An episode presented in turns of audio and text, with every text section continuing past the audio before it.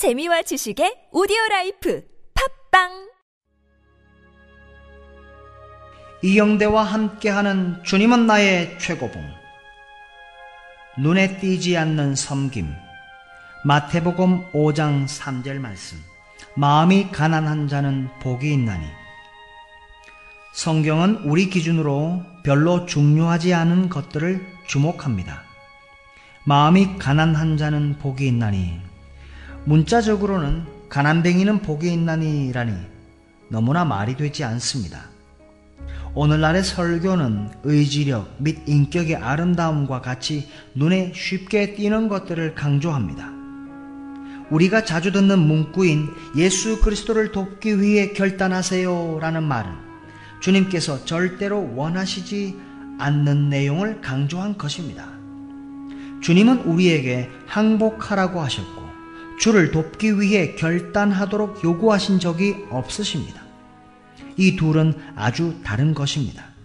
예수 그리스도의 나라의 바탕에는 평범한 것들의 순수한 아름다움이 있습니다. 내가 복 있는 이유는 나의 가난 때문입니다. 만일 내게 의지력도 없고 드러낼 만한 고상한 성향도 없을 때 주님은 말씀하십니다. 네가 복이 있도다. 이는 그 가난을 통해 내가 주님의 나라에 들어가기 때문입니다. 내가 좋은 사람이기 때문에 천국에 들어갈 수 있는 것이 아닙니다. 완전한 가난뱅이이기 때문에 들어갈 수 있는 것입니다. 하나님께서 인정하시는 진정한 아름다운 성품은 언제나 무의식적인 것입니다. 의식적으로 남에게 영향을 미치는 것은 교만 또는 비기독교적인 것입니다. 만일 내가 유용한 존재인가에 초점을 두기 시작하면 나는 곧 주님의 풍성하신 손길을 잃어버리게 됩니다.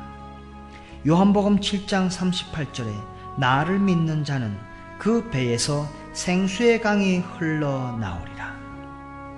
만일 내가 그 흐름의 양을 검사하고 있다면 주님의 손길을 놓치는 것입니다.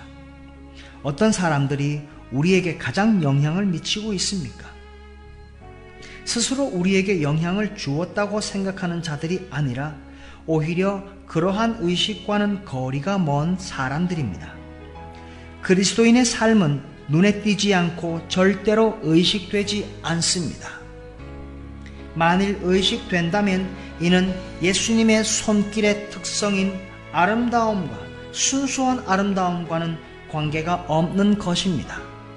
우리는 언제나 예수님께서 일하실 때를 알 수 있는데 그 이유는 주님은 평범한 것들을 통해 영적인 일들을 만들어내시기 때문입니다. 눈에 띄지 않는 섬김.